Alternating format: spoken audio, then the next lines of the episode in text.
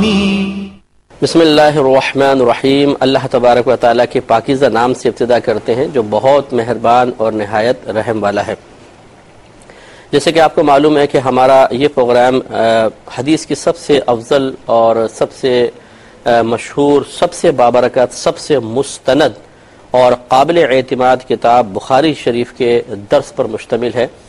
اس میں انشاءاللہ ہم نبی کریم صلی اللہ علیہ وسلم کی بیان کردہ وہ احادیث کریمہ، جنہیں امام بخاری رحمۃ اللہ نے بہت احتیاط سے اس کتاب میں جمع فرمایا آپ کے سامنے اس انداز سے پیش کی جائیں گی کہ انشاءاللہ جہاں تک ہو سکے گا عربی متن بھی ذکر کریں گے، اس کا ترجمہ پیش کیا جائے گا۔ اور جیسے اکثر میرا انداز ہے کہ میں صرف قرآن یا حدیث کے بیان پر اکتفا کرنا پسند نہیں کرتا، بلکہ ہمیں مجھے خود بھی اپنے آپ کو نبی کریم صلی اللہ علیہ وسلم کے کلام کے سامنے یا آپ کے کلام کو ایک آئینے کے طور پہ اپنے سامنے رکھنا ہے اور اس کے سامنے کھڑے ہو کر اپنا عکس اس میں دیکھنے کی کوشش کرنی ہے۔ اسی طریقے سے ہم دیکھنے والوں سے، سننے والوں سے بھی گزارش کریں گے کہ آپ بھی نبی کریم صلی اللہ علیہ وسلم کے کلام کو صرف کلام کی حیثیت سے نہ سنیں، بلکہ یہ ایک پیغام ہے، ایک نصیحت ہے، ایک درس ہے۔ اور اس کے ذریعے ہم اپنا محاسبہ کر کے اس کی روشنی میں اپنا حساب و کتاب کر کے دیکھیں گے کہ ہم اس وقت کہاں کھڑے ہیں۔ ہم میں کون سی اچھی صفات ہیں، کون سی خراب صفات ہیں؟ اچھی صفات اگر ہیں تو اللہ کا شکر ادا کریں گے، نہیں ہیں تو انہیں حاصل کرنے کی کوشش کی جائے گی، جس کا طریقہ بھی انشاءاللہ ہم آپ کی خدمت میں پیش کریں گے۔ اور اسی طرح اگر خدا نہ خواستہ ہمارا نفس کچھ بری صفات کا حامل ہو چکا ہے، تو ان بری صفات کو خود سے دور کریں گے، بلکہ اس کا طریقہ بھی انشاءاللہ آپ کی خدمت میں عرض کیا جائے گا کہ کس طریقے سے ان بری صفات کو اپنی ذات سے دور کر کے کاملیت کی جانب بڑھا جاتا ہے۔ تو آج سے اس مقدس کتاب کا آغاز کرتے ہیں۔ آپ نے ہمارے پہلے پروگرامز بھی دیکھے ہوں گے۔ ابتدا میں ہم نے کچھ پروگرام امام بخاری رحمۃ اللہ علیہ کے بارے میں کیے تھے۔ آپ کی سیرت پاک، آپ کی شخصیت کے مختلف پہلو پر ایک مختصر سا کلام تھا۔ تین چار پروگرام اس کے تھے۔ اس کے بعد پھر بخاری شریف کے بارے میں کچھ انٹروڈکشن آپ کی خدمت میں پیش کیا تھا۔ تاکہ ہم جانیں کہ یہ کتاب جس کو ہم اس وقت سن رہے ہیں، جس کا نام بہت زیادہ سنا ہے، اس کتاب کے جمع کرنے میں کس قدر احتیاط سے کام لیا گیا ہے اور اس کی ہمارے مذہب اسلام کی تعلیمات کے عام کرنے میں کتنی امپورٹنس ہے۔ تو لہٰذا مجھے امید ہے کہ آپ نے وہ پروگرام دیکھے ہوں گے اور آپ بہت کچھ اس سے سمجھنے میں کامیاب ہوئے ہوں گے۔ تو آج سے انشاءاللہ ہم کتاب کا آغاز کریں گے اور باقاعدہ احادیث کریمہ آپ کی خدمت میں پیش کی جائیں گی۔ اس میں طریقہ کار یہی ہوگا کہ ہم کوشش یہی کریں گے کہ کنٹینیوسلی حدیثیں ذکر کریں۔ جہاں تک ہو سکے اس کے عربی متن بھی ذکر کریں گے، لیکن پوری عربی پڑھنا بہت دشوار ہوتا ہے کیونکہ اس میں وقت زیادہ لگے گا کہ پہلے عربی پڑھی جائے، پھر اس کا ترجمہ کیا جائے، پھر اس کے بارے میں کچھ کلام کرنے کا شرف حاصل کیا جائے۔ تو حت الامکان کوشش یہی ہوگی کہ حدیث پڑھی جائے، چاہے اردو میں ہو، عربک میں ہو لیکن پوری عربک میں نہیں کریں گے۔ ایک آدھ جملہ جیسے امپورٹنٹ جو جملہ جو پورے کلام کی اس حدیث کی جان ہے، اس کو انشاءاللہ عربی میں آپ کی خدمت میں پیش کر دیں گے۔ تو آپ دیکھنے والے جتنے بھی ہیں، وہ ضرور اس طرح کریں کہ ایک قلم اور ایک ڈائری اپنے پاس رکھیں۔ بعض اوقات ہمیں یہ معلوم نہیں ہوتا ہے حدیث ہم نے پڑھی ہوتی ہے، لیکن یہ علم نہیں ہوتا کہ یہ بخاری میں موجود ہے۔ اگر ہے تو کس مقام پر ہے؟ اس طرح آپ ریفرنسز جمع کر سکتے ہیں کہ جو بھی موضوع کی حدیث آپ کی خدمت میں عرض کی جائے گی، آپ ایک موضوع کا باقاعدہ عنوان قائم کر کے اس حدیث کا نمبر وغیرہ وہاں پہ لکھ سکتے ہیں۔ اس طریقے سے آپ انشاءاللہ بہت زیادہ اوتھینٹک اور مستند مواد جمع کرنے میں کامیاب ہو جائیں گے۔ تو پہلے عربی انشاءاللہ جہاں تک ہو سکی، پھر اس کا ترجمہ اور اس کے بعد پھر ہم یہ بیان کرنے کی کوشش کریں گے کہ ہمارے نبی کریم صلی اللہ علیہ وسلم نے اس حدیث مبارکہ میں کیا پیغام دینے کی سعی احسن فرمائی ہے تاکہ اس پیغام کی روشنی میں پھر ہم کچھ سیکھنے کا موقع اپنے لیے نکالیں اور اس کی اس کی برکات سے فیضیاب ہوں۔ ہماری گزارش یہ ہوگی کہ چلتے پھرتے پروگرام دیکھنے سے عموماً جو علم حاصل کر رہے ہیں اس کی برکات سے انسان محروم ہو جاتا ہے۔ یکسوئی سے بیٹھ کر آپ دیکھیں، ایک جیسے بد عرض کیا، قلم اور ڈائری اپنے پاس رکھیں۔ جو بات آپ کو ایسی لگے کہ اس کو نوٹ کرنا چاہیے، اسے آپ نوٹ کریں۔ اور کوشش یہ کیجیے کہ دوسروں کو بھی اس پروگرام کے دیکھنے کی باقاعدہ ترغیب دیں اور انہیں بھی اس کی امپورٹنس بتائیں تاکہ جیسے ہماری خواہش ہے، ہم اس وقت دیکھیں قرآن بھی بیان ہو رہا ہے، حدیث بھی بیان ہو رہی ہے۔ مقصود یہی ہے کہ لوگ قرآن و حدیث کے قریب آئیں۔ ہم نے جو کتابیں کبھی سنی ہیں، بس ان کے نام سنے ہیں، بعض اوقات تو دیکھی تک نہیں ہیں۔ یا دیکھی ہیں تو پڑھنے کی کبھی ہمیں توفیق نہیں ہوتی، موقع نہیں ملتا ہے۔ ان کتابوں تک جو مثلا قرآن ہے اس کے ترجمہ اور تفسیر تک احادیث کریمہ ہیں، یہ تو عموماً ہمارے مسلمانوں کے گھروں میں ہوتی ہی نہیں ہیں اور ہوتی ہیں تو ہم پڑھتے نہیں ہیں باقاعدہ۔ لیکن انشاءاللہ آپ کی رسائی یہاں تک ہو جائے گی۔ اور وہ کتابیں جن کے فقط آپ نے کبھی نام سنے تھے، باقاعدہ اس کے مضامین پر مطلع ہو کر اس سے فیضیاب ہونے کی سعادت بھی آپ حاصل کر سکتے ہیں۔ تو خود بھی آپ پابندی سے اس کو دیکھیں، دوسروں کو بھی ترغیب دیں تاکہ کوئی آپ کا پروگرام نکلے نہیں اور لگاتار احادیث کریمہ آپ کے سامنے پیش ہوتی رہے۔ تو آج ابتدا کرتے ہیں، امام بخاری رحمۃ اللہ کی یہ عادت ہے کہ آپ جب حدیث لاتے ہیں تو عموماً اس کا ایک عنوان قائم کرتے ہیں۔ اس کو ترجمت الباب سے تعبیر کرتے ہیں۔ اور اس سے پہلے آپ لفظ باب لے کر آتے ہیں، بتاتے ہیں کہ جی یہ عنوان اس حدیث کا ہے۔ یعنی اس حدیث میں کیا چیز بیان ہوئی ہے؟ تو اکثر اس کا خلاصہ آپ پہلے ذکر کر دیتے ہیں یا اس کا جو مین موضوع ہے بنیادی موضوع، اس کو آپ ذکر کرتے ہیں۔ لہٰذا پہلے آپ نے باب قائم کیا کہ کیفا کانا بدا الوحی الى رسول اللہ صلی اللہ علیہ وسلم۔ یعنی نبی کریم صلی اللہ علیہ وسلم کی جانب وحی کی ابتدا کیسے ہوئی تھی؟ تو چونکہ یہ نبی کریم صلی اللہ علیہ وسلم، جیسے میں نے آپ کو بتایا کہ آپ کی طرف وحی کے دو مطلب طریقے تھے۔ ایک تو یہ کہ اگر اس طرح وحی آئی، اس طرح اللہ تعالیٰ کا پیغام آیا کہ اس میں کلام بھی اللہ تعالیٰ کا ہے اور الفاظ بھی اللہ تعالیٰ کی طرف سے ہی ہیں، تو اسے قرآن کہہ دیا جاتا ہے۔ اور اگر ایسا ہے کہ پیغام تو اللہ تبارک و تعالی کا ہے، لیکن الفاظ نبی کریم صلی اللہ علیہ وسلم کے ہیں، تو اسے حدیث کہا جاتا ہے۔ تو وحی کا مطلب لغوی معنی الہام ہوتا ہے، دل میں کوئی بات ڈالنا۔ اور شرعی اصطلاح میں اللہ تبارک و تعالی کی جانب سے یا تو فرشتے کے ذریعے نبی تک ایک پیغام پہنچانا، یا خواب میں کوئی پیغام دے دینا، یا دل میں القا فرمانا اللہ تعالیٰ کی طرف سے براہ راست ان سب کے اوپر وحی کا اطلاق ہوتا ہے۔ تو عموماً قرآن جو ہے وہ جبریل امین اللہ تبارک و تعالیٰ کی طرف سے لے کر آئے۔ جب وہ لاتے تھے تو مفہوم بھی اللہ تعالیٰ کی طرف سے ہوتا تھا۔ اور جبریل امین جی، اس مفہوم کو جن الفاظ میں ذکر کرنا ہے، وہ بھی نبی کریم صلی اللہ علیہ وسلم کو اللہ تعالیٰ کی طرف سے ہی دیا کرتے تھے۔ تو چونکہ وہاں پر الفاظ اور معانی دونوں اللہ تعالیٰ کی جانب سے ہیں، تو اس کو قرآن کا نام دیا جاتا ہے اور اسی کو وحی جلی بھی کہتے ہیں۔ حدیث مبارکہ، احادیث کریمہ میں نبی کریم صلی اللہ علیہ وسلم کے قلب میں اللہ تعالیٰ الہام فرماتا ہے۔ اور آپ اس کو پھر سمجھنے کے بعد اپنے الفاظ میں ذکر کرتے ہیں، تو چونکہ اس میں الفاظ آپ کے اپنے ہیں، اس لیے اسے اس کو اللہ کا کلام نہیں کہا جاتا، بلکہ آپ کا کلام کہا جاتا ہے۔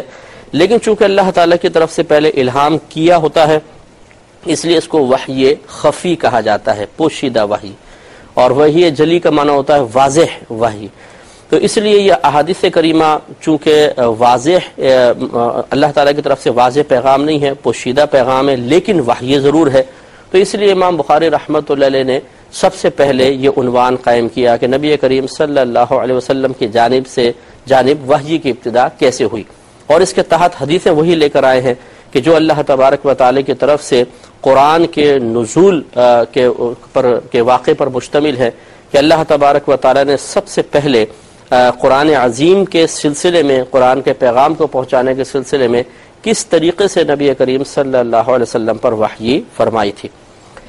اس میں آپ بطور دلیل پہلے کا اللہ تبارک و تعالیٰ کا فرمان آپ نے ذکر کیا ہے کہ انا اوحینا الیک کما اوحینا الی نوح و نبیین من بعدی۔ اے حبیب کریم صلی اللہ علیہ وسلم، بے شک ہم نے آپ کی طرف وحی فرمائی، جیسے ہم نے وحی کی نوح اور ان کے بعد دیگر انبیاء علیہ السلام کی طرف۔ تو یہ آیت لانے کا مقصود امام بخاری کا یہ ہے کہ یہ بتانا کہ نبی کریم صلی اللہ علیہ وسلم پر وحی کا، نزول کا ثبوت خود قرآن سے ہے اور یہود کا اس میں رد بھی ہے کہ جو یہ کہا کرتے تھے، مطالبہ کرتے تھے کہ جیسے حضرت موسا علیہ السلاۃ والسلام پر براہ راست کتاب نازل ہوئی ہے، مکمل ایک کتاب تو اس طرح آپ بھی ایک کتاب مکمل طور پر لے کر آئیں تو ہم آپ کو مانیں گے تو کیونکہ نبیوں پر مکمل کتابیں نازل ہوتی رہی ہیں۔ تو ان کا رد کیا گیا کہ یہ غلط بات ہے، ایسا نہیں ہے۔ اگر موسیٰ علیہ السلاۃ السلام کو اللہ تبارک و تعالیٰ نے ایک ساتھ کتاب مکمل طور پہ عطا فرمائی، تو یہ بھی اللہ تعالیٰ کی عادت کریمہ جاری اور ساری نظر آتی ہے کہ نو علیہ السلام پر اور دیگر انبیاء علیہ السلام پر باقاعدہ کوئی کتاب نازل نہیں ہوئی بتدریج اللہ تعالیٰ کے پیغام آتے رہے۔ لہٰذا ان کا یہ مطالبہ بھیجا ہے اور اس جس چیز کا یہ مطالبہ کر رہے ہیں، فقط اس کو نبوت کی دلیل قرار دینا غلط ہے۔ کہ اگر ایک بار کی کتاب نازل ہوئی تو ہم آپ کو نبی مانیں گے، ورنہ نہیں۔ تو یہ غلط ہے، تو اس کا رد بھی اس میں موجود ہے۔ اب حدیث کی طرف آتے ہیں۔ پہلی حدیث امام بخاری رحمۃ اللہ نے اخلاص کے بارے میں ذکر کی ہے۔ ویسے تو باب عنوان یہ قائم کیا ہے کہ نبی کریم صلی اللہ علیہ وسلم کی طرف وحی کی ابتدا کیسے ہوئی تھی۔ لیکن پہلے اخلاص سے متعلق جو بڑی معروف اور مشہور حدیث پاک ہے، وہ لے کر آئے ہیں۔ اور اس میں علماء کرام نے فرمایا، شارحین نے فرمایا کہ اس کی وجہ یہ ہے کہ امام بخاری رحمۃ اللہ علیہ نے گویا کہ اپنے آپ کو بھی ایک تنبیہ کی ہے۔ پہلے اس حدیث کو لکھ کر کہ اس میں جو مضامین ہیں، اس میں اس سے مطلب واضح ہوتا ہے کہ جو عمل اللہ تبارک و تعالیٰ کی رضا کے لیے کیا جائے، اسی پر ثواب کا ترتب ہوتا ہے۔ اور جس مقصد کے لیے وہ عمل کیا جائے گا، اللہ تعالیٰ اسی مقصد کے مطابق اجر و ثواب عطا فرمائے گا۔ لہٰذا اپنے نیت کو مخلص کرنے کے لیے، خالص کرنے کے لیے آپ پہلے اس حدیث کو لے کر آئے تاکہ اس کو پڑھ کر ایک دل میں خوف پیدا ہو اور انسان سوچے۔ جیسے اب امام بخاری نے اپنے لیے اگر یہ تنبی کرنا چاہی تو اس قصد و ارادے کے ساتھ کہ تاکہ جب بھی میں کوئی حدیث لکھوں گا، وہ پہلی حدیث جو میں نے پہلے لکھ لی ہے، اس کا مضمون مجھے اس حدیث میں اخلاص کی کمی پیدا کرنے سے روکے گا اور سمجھائے گا کہ اس حدیث کو صرف اللہ کے لیے لکھو، اگر مخلوق کے لیے لکھا واہ کے لیے لکھا، تو تمہیں اجر و ثواب نہیں ملے گا، کیونکہ جیسا تمہارا قصد و ارادہ ہے، اللہ تعالیٰ کی طرف سے ویسے ہی بدلہ مرتب ہوگا۔ اور یہ ہمارے لیے بھی تنبی ہے، جیسے اب میرے لیے، میں اپنے لیے اس کو تنبی سمجھوں کہ مجھے بیان میں اخلاص پیدا کرنا ہے اور آپ کو سننے میں اخلاص پیدا کرنا ہے۔ اور یہ ان سننے، بیان کرنے، جمع حدیث، اس میں اخلاص کے ساتھ ساتھ چونکہ یہ حدیث پاک مطلقاً سرکار نے فرمائی ہے کہ اس میں کسی خاص کام کے بارے میں تو نہیں تلقین کے پڑھنا، پڑھانے کے سلسلے میں اخلاص، بلکہ مطلقاً اخلاص کے بارے میں ہے۔ لہٰذا اس کی روشنی میں پھر جیسے میں بھی عرض کروں گا کہ ہمیں اپنے ہر نیک عمل میں اللہ تبارک و تعالیٰ کی رضا کو ہی مطلوب اور محبوب رکھنا چاہیے اور اس کے لیے اپنے ذہن کو مجتمع رکھنے کے لیے، اخلاص حاصل کرنے کے لیے، عمل کرتے ہوئے نفس و شیطان کی مداخلت کو روکنے کے لیے اس حدیث کے مضمون کو ذہن میں رکھنا انتہائی مفید ہے۔ لہٰذا حضرت عمر فاروق رضی اللہ تعالی عنہ اس کے راوی ہیں۔ یہ کہتے ہیں کہ سمیعت رسول اللہ صلی اللہ علیہ وسلم یقول کہ میں نے نبی کریم صلی اللہ علیہ وسلم کو سنا، آپ فرما رہے تھے انم الاعمال بالنیات، کہ محض اعمال نیتوں کے ساتھ ہیں۔ احناف کے نزدیک یہاں اعمال سے پہلے ثواب پوشیدہ ہے یعنی انما ثواب الاعمال بالنیات یعنی سرکار کے فرمان کا مقصد یہ ہے کہ اعمال پر ثواب کا ترتب نیتوں کے ساتھ ہوتا ہے۔ اگر انسان اچھی خالص نیت کرتا ہے، عبادت کی نیت سے، اللہ تعالیٰ کو راضی کرنے کی نیت سے عمل کرتا ہے، تو اس پہ ثواب کا ترتب ہوگا، ورنہ نہیں ہوگا۔ پھر آگے نبی کریم صلی اللہ علیہ وسلم نے مزید شاد فرمایا کہ وہ ان نمال امر اما نوا ہر شخص کے لیے وہی ہے جو اس نے نیت کی۔ فمن کانت ہجرت ہو الا دنیا یوسی بہا بس وہ شخص کی جس کی ہجرت دنیا کی طرف ہو، تاکہ وہ اس کو پالے او الا امراطن ین کی یا کسی عورت کی طرف اس نے ہجرت کی تاکہ اس سے نکاح کر لے فہجرت ہو الا ما حاجر تو اس کی ہجرت اسی چیز کی طرف شمار کی جائے گی جس کی طرف اس نے ہجرت کی ہے۔ تو اس میں دو باتیں ہو گئی پہلی بات یہ کہ ہر عمل سے پہلے اگر ہم اچھی نیت کریں گے تو اس پہ ثواب کا ترتب ہوگا، ورنہ عمل ہو جائے گا، ثواب نہیں ملے گا۔ جیسے مثال کے طور پہ ہم کوئی اچھا نیک کام کرنا چاہتے ہیں، کسی کو نیکی کی تلقین کرنا چاہتے ہیں، ہم کسی کی امداد کرنا چاہتے ہیں، تو سب سے پہلے اپنی نیت پر نگاہ رکھیں۔ کیونکہ ان نما ثواب العمال بن نیات ثواب کے اعمال کا دار و مدار نیتوں پر ہے۔ نیت اچھی ہوگی، ثواب ملے گا، نیت اچھی نہیں ہوگی، ثواب نہیں ملے گا۔ نیت دل کے پختہ ارادے کو کہتے ہیں۔ تو ہر شخص کو چاہیے کہ جو بھی وہ نیک کام کرنے والا ہے، اس نیک کام کے ارتکاب سے پہلے، اس کے آغاز اور شروع سے پہلے ہی اپنے باطن میں جھانک کر دیکھے کہ میں یہ نیک کام کیوں کر رہا ہوں۔ مثال کے طور پہ ہم کسی سے نیکی کی بات کہنا چاہتے ہیں، کیوں؟ ہم نماز پڑھنا چاہتے ہیں، کیوں؟ روزہ رکھنا چاہتے ہیں؟ کیوں؟ قرآن پاک کی تلاوت کرنا چاہتے ہیں؟ کیوں؟ اپنے آپ سے پہلے ہمیں سوال کرنا ہوگا اور اس کا جواب تلاش کرنا ہوگا۔ اگر جواب صرف اتنا ہے، صرف اتنا کہ فقط اپنے اللہ کی رضا کے لیے کر رہا ہوں، تو یہ بہت اچھی بات ہے۔ اور انسان پھر مطمئن ہو کر، یقیناً اس نیک عمل کا ارتکاب بے خوف ہو کر کرے۔ لیکن اگر جواب میں اللہ تبارک و تعالیٰ کی رضا کے ساتھ ساتھ مخلوق کی رضا کے حصول کا بھی ارادہ ارادے کا جواب آیا کہ یہ بھی حاصل کرنا چاہتے ہیں یا کچھ دنیاوی فائدے حاصل کرنے کا قصد و ارادہ سمجھ میں آیا، تو پھر سمجھ لیں کہ جتنا اللہ تبارک و تعالیٰ کی رضا کے حصول کا ارادہ کمزور ہوگا، اتنا ہی ثواب کم تر ہوتا چلا جائے گا۔ مثال کے طور پہ ایک شخص روزہ رکھتا ہے، اسے چاہیے تھا کہ فقط اللہ تبارک و تعالیٰ کی رضا کی خاطر روزہ رکھتا۔ لیکن بعض اوقات ایسا ہوتا ہے کہ ہم روزہ رکھتے ہیں تو اس کے ساتھ دوسری نیتیں بھی شامل ہو جاتی ہیں۔ مثلا یا روزہ رکھ ہی لیتے ہیں، نہیں رکھیں گے تو اب صبح کو جاگے کو تو ہے نہیں۔ امی بھی سو رہی ہوں گی، گھر والے بھی سو رہے ہوں گے، ناشتہ تو ویسے بھی نہیں ملے گا۔ تو اس سے بہتر ہے روزے رکھ لو۔ پھر اگر میں آفس جاتا ہوں، فیکٹری جاتا ہوں، وہاں پر بھی سب کہیں گے، یار یہ تو عجیب روزہ خور آ گیا یہاں پر، مجھے تانہ زنی ہوگی۔ تو اس لیے بہتر ہے کہ روزے رکھ لو۔ ہاں اگر ایسا نہ ہوتا، چھٹی کا دن ہوگا، پھر روزہ نہیں رکھوں گا۔ تو ماد اللہ سما ماد اللہ، اگر کوئی اس طرح کی فاسد نیت کے ساتھ روزہ رکھتا ہے، تو اب اس کے پیش نظر اللہ تبارک و تعالیٰ کی رضا نہیں ہے۔ بلکہ مخلوق کی گرفت سے محفوظ ہونا اور کچھ اپنے آپ کو نقصانات سے بچانا۔ تو جتنا اس کے اب یہ اگر تو صورت حال یہ ہے کہ اگر یہ چیزیں نہ ہوتی تو روزہ ہی نہ رکھتا۔ بالکل کوئی پرواہی نہ ہوتی۔ تو اس کا مطلب اللہ کی رضا تو بالکل ملحوظ نہیں ہے۔ اب اس کے بھوکا پیاسا رہنے کا کوئی فائدہ نہیں ہے۔ لیکن اس کو رہنا پھر بھی بہتر ہے کہ چلے فرضیت تو پوری ہو رہی ہے، لیکن اس پہ ثواب کا ترتب نہیں ہوگا۔ اور اگر ایسا ہے کہ ہاں اللہ کے لیے رکھ رہا ہوں لیکن ساتھ میں یہ بھی ارادے ہیں۔ تو بس وہی بات ہے کہ جتنا اللہ تعالیٰ کی رضا مطلوب، اتنا ثواب ملے گا اور جتنا دنیاوی فائدے مخلوق کی طرف سے تعریف کا قصد و ارادہ ہوگا، اتنا پھر اس کے ثواب میں کمی ہوگی۔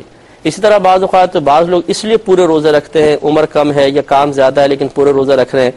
اگر کہیں دل کے گوشے میں یہ بھی ہے کہ جس کو بھی ہم بتائیں گے کہ پورے روزے رکھے، تو وہ حیرت سے کہے گا اچھا آپ نے پورے روزے رکھے تھے؟ واہ بھائی، سبحان اللہ۔ تو بعض اوقات صرف اس طرح کے تعریفی جملے سننے کے لیے نفس اس مشقت پر راضی ہو جاتا ہے کہ ٹھیک ہے، روزے رکھو اور لوگوں سے اس طرح تعریفی جملے سمیٹو۔ تو پھر جو اس قسم کے خواہش ارادہ کے ساتھ روزے رکھتے ہیں، وہ اپنے اس روزے میں نورانیت پاتے ہی اس وقت ہیں کہ جب تعریفی جملے ملتے رہیں۔ اور اگر کوئی تعریف نہ کرے، کوئی نہ سراہے کوئی حوصلہ افزائی نہ کرے تو پھر وہ روزہ ہو یا نماز، وہ عبادت بے ذوق سی لگتی ہے، بے رونق سی لگنے لگ جاتی ہے۔ تو ماد اللہ سما ماد اللہ، اس کا مطلب اس میں اخلاص کی کمی ہے۔ ایسے اگر کسی نے روزہ رکھا صحت حاصل کرنے کے لیے کہ بھائی کولیسٹرول بڑھ رہا ہے، چلو اب روزہ بھی رکھ لیتے ہیں، ساتھ ساتھ کولیسٹرول بھی کم ہو جائے گا، ایک مہینے کے اندر کم غذائیں کھائیں گے یا مرغن غذائیں نہیں کھائیں گے۔ تو خلاص کلام یہ ہے کہ اس طرح دوسری چیزوں کی نیت کرنے کی بنا پر بعض اوقات انسان کا ثواب کم ہو جاتا ہے۔ تو اپنی نیت کو خالص اور مخلص رکھ کر فقط اللہ تبارک و تعالیٰ کی رضا کے لیے ہمیں نیک عمل کرنے چاہیے۔ اسی طرح جو اگلا حصہ ہے، یہ اصل میں ایک شخص تھا کہ جس نے جو ہجرت سے قبل مکت المکرمہ میں کسی خاتون کی طرف اس کا دل مائل تھا۔ پھر اس شخص نے ہجرت کی اور وہ وہ عورت مسلمان ہوئی اور وہ ہجرت کر کے مدینہ منورہ تشریف لے آئیں۔ تو یہ شخص بھی مکے سے ہجرت کر کے مسلمان ہو کر پھر یہ مدینے آ گئے۔ تو پھر ان کے بارے میں بعض لوگوں نے اس طرح کلام کیا کہ وہ شخص تو اس لیے یہاں پر آیا ہے کہ وہ عورت سے نکاح کرنا چاہتا تھا۔ تو نبی کریم صلی اللہ علیہ وسلم نے پھر یہ حدیث پاک بیان فرمائی کہ جس شخص کی ہجرت اس لیے ہے کہ وہ دنیا کو حاصل کر لے یا اس نے اس لیے ہجرت کی ہے تاکہ کسی عورت سے نکاح کر لے، تو اس کے لیے وہی ہوگا جس کی طرف اس نے ہجرت کی ہے۔ یعنی کہ اس کو دنیا کے لیے کی ہے تو دنیا ہی ملے گی۔ اللہ تعالیٰ کی رضا حاصل نہیں ہو سکتی ہے۔ اور اگر اس نے عورت سے نکاح کرنے کا قصد ارادہ کیا ہے، تو پھر عورت کے نکاح کا فائدہ تو حاصل ہو سکتا ہے، لیکن اللہ تبارک و تعالیٰ کی رضا حاصل نہیں ہو سکے گی۔ اس میں انشاءاللہ مزید تبصرہ کریں گے اپنے نیکسٹ پروگرام میں۔ آپ سے گزارش خود بھی دیکھیے، دوسروں کو دیکھنے کی ترغیب دیجیے۔ اور ہمارے لیے بھی دعا کیجیے، اللہ تعالی ہمیں بھی استقامت کے ساتھ یہ حدیثوں کا فیض آپ تک پہنچانے کی توفیق عطا فرمائے۔ آمین۔ واخر دعوانا ان الحمد للہ رب العالمین۔ اے اللہ اے اللہ دین تیرا ہم پہ احسان تکمیل